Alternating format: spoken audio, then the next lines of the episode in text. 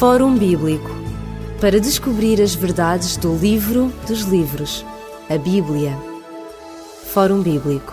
É um prazer estar uma vez mais na sua companhia e de poder, durante estes minutos, partilhar consigo aquilo que a palavra de Deus traz como utilidade para a nossa compreensão, para a nossa própria existência, para a maneira como nós olhamos a nossa vida e como olhamos também o nosso futuro. Estamos a hum, examinar a parábola do rico e do Lázaro, eh, que se encontra no Evangelho de São Lucas, no capítulo 16. Comigo em estúdio está uma vez mais o pastor Elídio Carvalho, a quem um, ehm, agradecemos a sua presença. E se está recordado do último programa, nós estivemos a verificar como é que uh, a questão do inferno, a ideia que nós nos fazemos do inferno, como é que ela uh, é interpretada à luz da Bíblia. Vamos hoje uh, prosseguir e dar-lhe mais algumas informações acerca de como a Bíblia vê esta palavra inferno, o que é que a Bíblia traduz por esta expressão, para podermos em seguida continuar a compreender melhor qual o sentido, qual o objetivo com que Jesus contou esta parábola. Pastor Ilírio, nós vimos na, na, no programa passado que, eh, portanto, esta ideia de recompensa final não sucede imediatamente após a morte, sucede no momento em que a Bíblia define como a segunda vinda de Jesus Cristo, e vimos também que a palavra Hades, ou a palavra inferno, traduzia, digamos, um certo juízo sobre um certo número de pessoas ou de, ou de seres que Uh, portanto, sofreriam exatamente um castigo, mas que não se perpetuaria no tempo. Seria um castigo também, uh, digamos, pontual, re reduzido a um determinado espaço e a um determinado tempo. O que é que a Bíblia nos diz uh, acerca desta, deste Hades, deste inferno? Que outras informações é que nós podemos, digamos, ter para completar a nossa própria visão da, da, da Bíblia acerca deste assunto? Portanto, como dissemos que se a palavra, a noção que nós conhecemos de inferno, se tem a ver com chamas que ardem para todo o sempre, primeiro é uma noção, repito uma vez mais, que não é bíblica. Porque, embora a Bíblia fale, eh, será atormentado para todo o sempre. É um facto, e vou recordar aqui, eh, voltando ao Apocalipse, no capítulo 20 e no verso 10, portanto, o último livro da palavra de Deus, diz assim: E o diabo que os enganava foi lançado no lago do fogo e enxofre, onde está a besta, o falso profeta, e de dia e de noite serão atormentados para todo o sempre. Portanto, embora a Bíblia tenha esta expressão para todo o sempre, ela mostra claramente que, em diversos aspectos, se deixarmos a Bíblia falar, que não é a noção para todo sempre como nós entendemos, mas é, é para todo sempre enquanto, uma vez mais repito, enquanto houver combustível que alimente a chama. Uh, por exemplo, uh, se eu ler aqui uh, em Judas, por exemplo, no livrinho antes do livro do Apocalipse, diz aqui no verso, no verso 6 e 7: os anjos que não guardaram o seu principado, mas deixaram a sua própria, habitação. Reservou na escuridão e em prisões eternas até ao juízo daquele grande dia. Verso 7. Assim como Sodoma e Gomorra e as cidades circunvizinhas, que havendo-se corrompido como aqueles que, ainda após outra carne, foram postas, por exemplo, sofrendo a pena de fogo eterno. Ora, uh, há aqui qualquer coisa que não está bem, não é? Portanto, uh, Sodoma e Gomorra não continuam a arder. a arder, nem pensar, não existem e, em princípio, elas repousam, parece, debaixo do Mar Morto.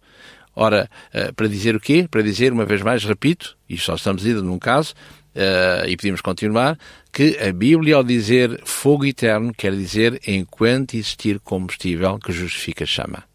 Claro. E não mais que isso. A expressão uh, fogo eterno compreende-se nas suas consequências, não, não, da sua du durabilidade. Que faz com que aquilo que causava dor ou mal desapareça, desapareça para todo o sempre. É isso mesmo.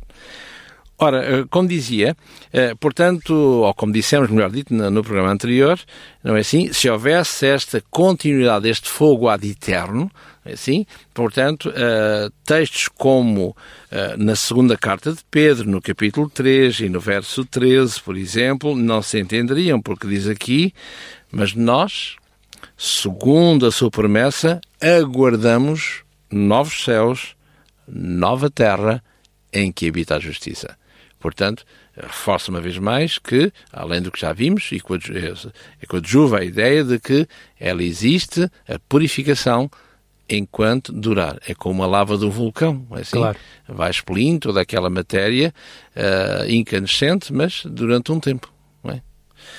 Ora, uh, por outro lado, no livro do Apocalipse, no capítulo 21, no verso 1, e vi um novo céu, uma nova terra, porque já o primeiro céu e a primeira terra passaram e o mar já não existe. Portanto, um novo céu e uma nova terra. Ora, mostra claramente que tudo é meramente temporário e altamente pontual. Ora, quanto à palavra Hades, para nós, é verdade que nós, eh, infelizmente para nós, a Bíblia não foi escrita na nossa língua materna, infelizmente, não é? Ora, aqui no capítulo 20, fala, eh, na minha tradução, no capítulo 20, e diz aqui no verso 13 e 14, diz, eh, no final, no clímax, no final de todas as coisas, diz, e deu o mar os mortos que nele havia, e a morte e o inferno deram os mortos que neles havia, e foram julgados, cada um, segundo as suas obras. Ora, para já ninguém na nossa concepção, não é? De inferno, mas aqui diz que o inferno deram os seus mortos para que sejam julgados. Ora, na concepção popular, quando entramos no inferno, já não se sai de lá. Exatamente. Estará lá já para está todo... julgado, exatamente. Exatamente, não é assim? Ora, primeiro houve um julgamento e agora há a pena inerente a esse julgamento, quer para o bem, quer para o mal. Ora, eh, diz aqui, e repito, a morte e o inferno deram os seus mortos. Verso 14, e a morte e o inferno foram lançados no lago do fogo. O que é uma coisa estranha, não é assim?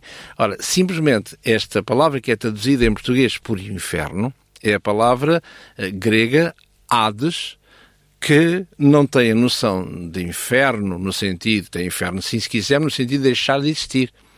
Ora, Hades quer dizer simplesmente uma sepultura ou sepulcro, não mais do que isso. E não tem a ver, repito uma vez mais, com essa conotação dantesca de chamas labaredas a arder para todo o sempre, em que uh, nem claro. faz sentido Talvez nenhum. a ideia venha mais daí, digamos, pelo facto de que na própria sepultura existe a combustão normal do corpo, a decomposição que leva, que leva a essa própria combustão. Quiser... Daí que veio a ideia, provavelmente, de, deste inferno. Qui... Sim, que é um verdadeiro inferno, não é? Se quisermos, mas uh, repare também que é colhido com aquilo que tradicionalmente, enfim, humanamente, uh, e não passa tradição, embora contrário à palavra de Deus, que o ser humano tem qualquer coisa de imortal. Exatamente. Como, como iremos ver ao longo da parábola, não é assim? Ora, se alguma coisa que é, por essência e por definição, imortal, se etimologicamente é imortal, quer dizer... Que não morre. Que não morre, não é assim? Ora, se houvesse o inferno, o inferno que na nossa concepção, que é eterno, portanto, que não morre, não é assim? Ora, o mal teria que teria co coabitar com o bem em algures, não é? Num espaço, não é? Para todo o sempre. E a Bíblia diz, diz exatamente o inverso. O mal será banido para todo o sempre. Aliás, basta ler, por exemplo, aqui, embora possa parecer uma interpretação, se quisermos, ou será a minha opinião, poderão dizer, é uma opinião como outras, por exemplo, quando no livro de Malaquias, no último livro do Antigo Testamento, no capítulo 4 e no verso 1, Eis que aquele dia vem ardente como forno, todos os soberbos, todos os que cometem impiedade, serão como a palha, e o dia que está para os abrasará, diz, uh, os abrasará, diz o Senhor dos Exércitos, de maneira que nesse dia o Senhor não lhes deixará nem raiz nem ramo. Portanto, está a falar do mal. Não estou a dizer, não quer dizer que a raiz seja a origem do mal, na pessoa de Satanás. Os ramos, todos aqueles que o que aderem, não posso não ir para aí com essa noção, mas ficamos com a ideia que o mal, uh, corporizado não importa por quem, terminará para todo o sempre.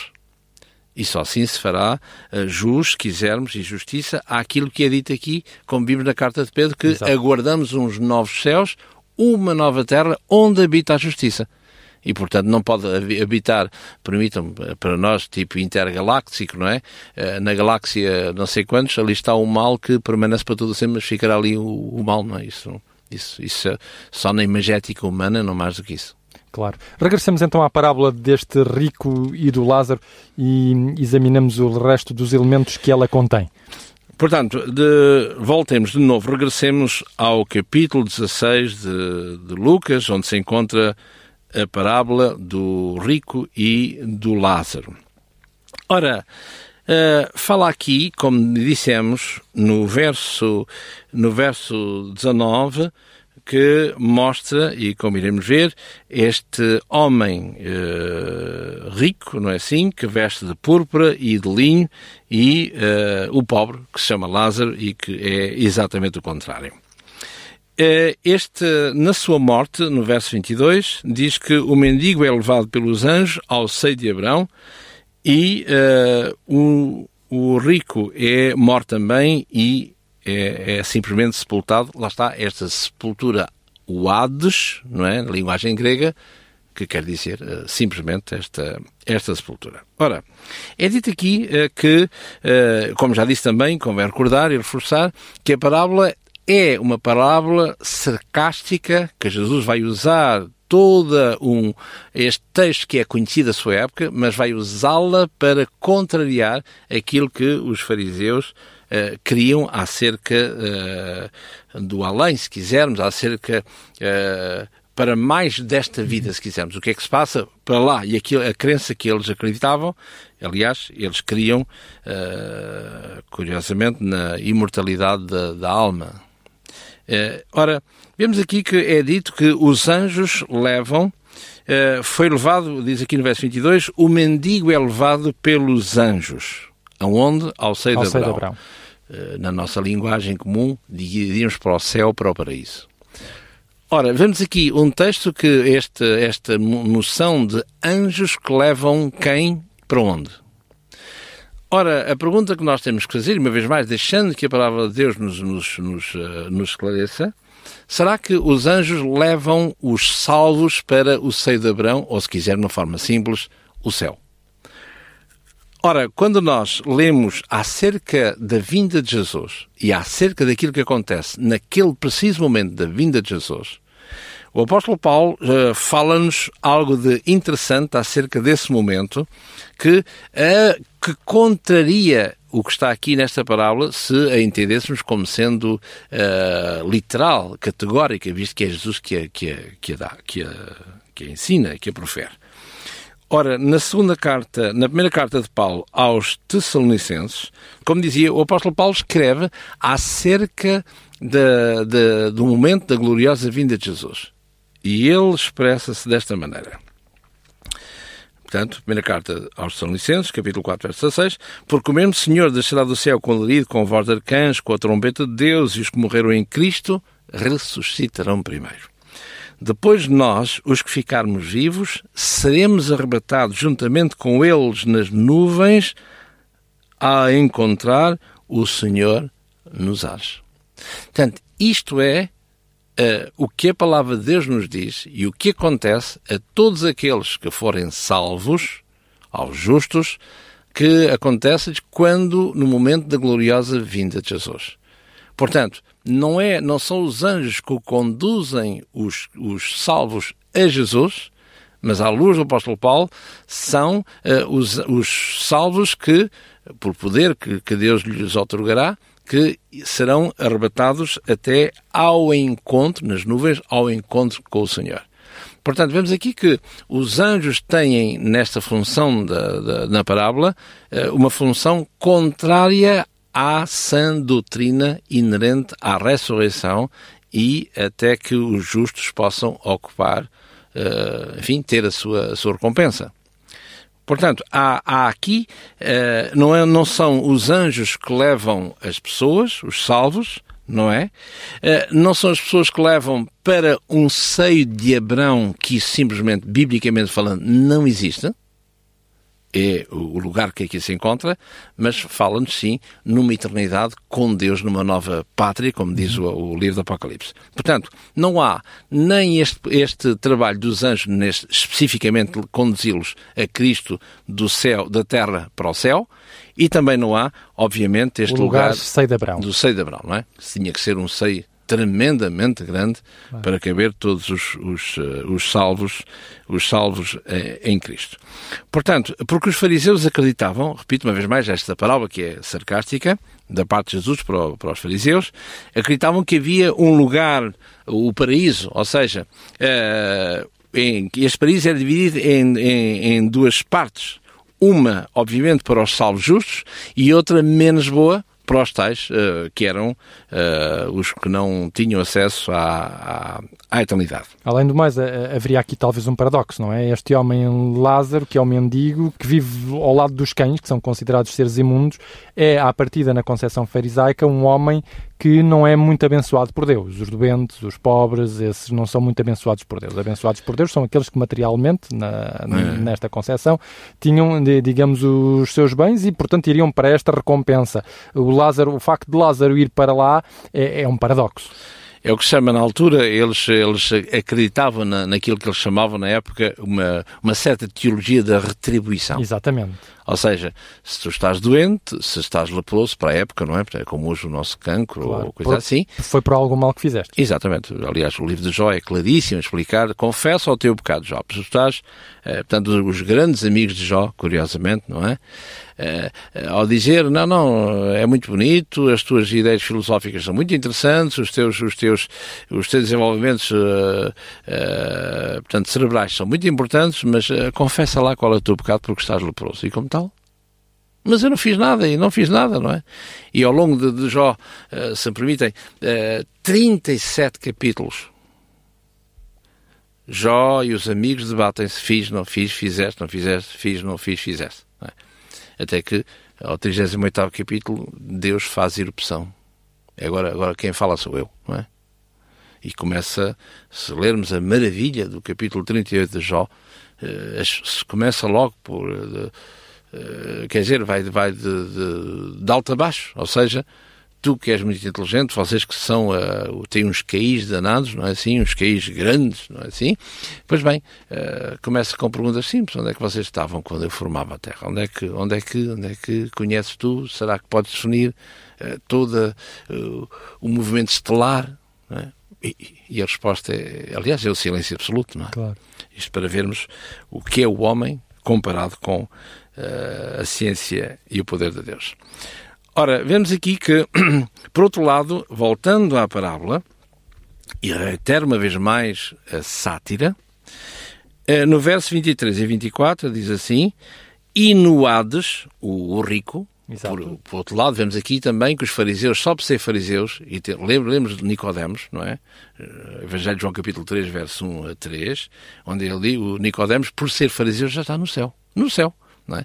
Ora, o rico, o rico é o fariseu, está no céu, e os, os mendigos e pobres são banidos de Deus. Muito bem. Mas aqui é exatamente é o contrário, contrário. Não é? Portanto, o pobre vê-se no seio de Abrão e o rico, o fariseu, vê-se nesses tormentos todos. Portanto, vemos todo o sabor, de, toda, toda a dinâmica da, da parábola, que é exatamente o, o, inverso daquilo que as diversas machadadas, se me é permitido o termo, que Jesus vai dando à medida que a parábola progride. E temos aqui um outro aspecto interessante no verso 23. No Hades, o rico ergueu, portanto, no Hades, ou seja, na sepultura, e ergueu os olhos, estando em tormentos, e viu ao longe Abraão e Lázaro no seu, no seu seio. Ora, aqui a noção que nós temos que ver é existir o tal inferno, a tal imortalidade da alma. Portanto, onde é, por um lado, por primeiro lugar, onde é que eles estão? e já vimos minimamente que só podem estar num sítio que é na sepultura, e vemos que na sepultura eles vão completos. O ser humano total. Exato. Ora, a Bíblia em lado nenhum fala, e muito menos aqui, porque não existe, que foi para o céu ou foi para o seio de Abraão a alma de Lázaro e foi para a sepultura ou para o inferno a alma do rico. Isso não existe. Vemos que eles falam. E o ser humano como um todo. Aqui eles estão em cena totalmente inteiros como nós. Portanto, isso quer dizer que não estão nem num lado nem no outro. Voltaremos a examinar esta parábola no próximo programa e será, sem dúvida, uma parábola que continuará um, a enriquecer-nos uh, na sua compreensão e na maneira pela qual nós podemos tirar dela aquilo que é útil também para a nossa vida e para a nossa concepção acerca de assuntos tão importantes como uh, a vida para além da morte. Neste, neste momento temos que ficar por aqui, por limites de tempo, mas voltaremos a estar consigo no próximo programa. Eh, desde já nós nos despedimos, desejando a todos as maiores bênçãos de Deus e desejando também que continue a estudar a palavra de Deus, continue a estudar a Bíblia e a procurar ter nela um consolo, um encontro com o próprio Deus que o possa ajudar nas suas decisões e nas suas perspectivas de vida. É este o nosso desejo, é este também o nosso apelo com que nos despedimos e ficamos por aqui por hoje, desejando as melhores bênçãos de Deus na sua vida. Fórum Bíblico para descobrir as verdades do livro dos livros, a Bíblia. Fórum Bíblico